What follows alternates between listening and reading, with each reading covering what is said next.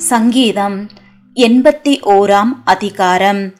நம்முடைய பெலனாகிய தேவனை கெம்பீரமாய் பாடி யாக்கோபின் தேவனை குறித்து ஆர்ப்பரியுங்கள்.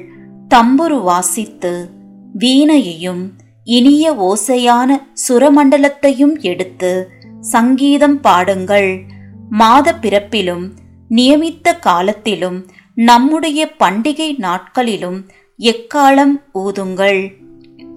இது இஸ்ரவேலுக்கு பிரமாணமும் யாக்கோபின் தேவன் விதித்த நியாயமுமாயிருக்கிறது. நாம் அறியாத பாஷையை கேட்ட எகிப்து தேசத்தை விட்டு புறப்படுகையில் இதை யோசேப்பிலே சாட்சியாக ஏற்படுத்தினார். அவன் தோலை சுமைக்கு விளக்கினேன் அவன் கைகள் கூடைக்கு நீங்களாக்கப்பட்டது. நெருக்கத்திலே நீ கூப்பிட்டாய் நான் உன்னை தப்புவித்தேன் இடி முழக்கம் உண்டாகும் மறைவிடத்திலிருந்து உனக்கு உத்தரவு அருளினேன். மேரிபாவின் தண்ணீர்களிடத்தில் உன்னை சோதித்து அறிந்தேன். என் ஜனமே கேள் உனக்கு சாட்சியிட்டு சொல்லுவேன்.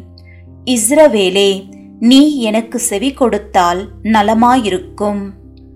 உனக்குள் வேறு தேவன் உண்டாயிருக்க வேண்டாம். அந்நிய தேவனை நீ நமஸ்கரிக்கவும் வேண்டாம். உன்னை எகிப்து தேசத்திலிருந்து புறப்பட பண்ணின உன் தேவனாகிய கர்த்தர் நானே உன் வாயை விரிவாய்த்திர நான் அதை நிரப்புவேன். என் ஜனமோ என் சத்தத்துக்கு செவி கொடுக்கவில்லை. இஸ்ரவேல் என்னை விரும்பவில்லை.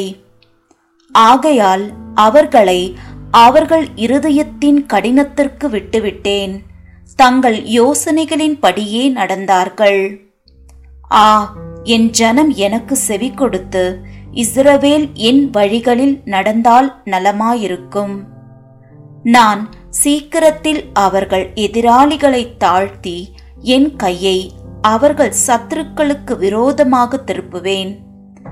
அப்பொழுது கத்தரை பகைக்கிறவர்கள் அவருக்கு இச்சகம் பேசி அடங்குவார்கள். அவர்களுடைய காலம் என்றென்றைக்கும் இருக்கும். உச்சிதமான கோதுமையினால் அவர்களை போஷிப்பார்.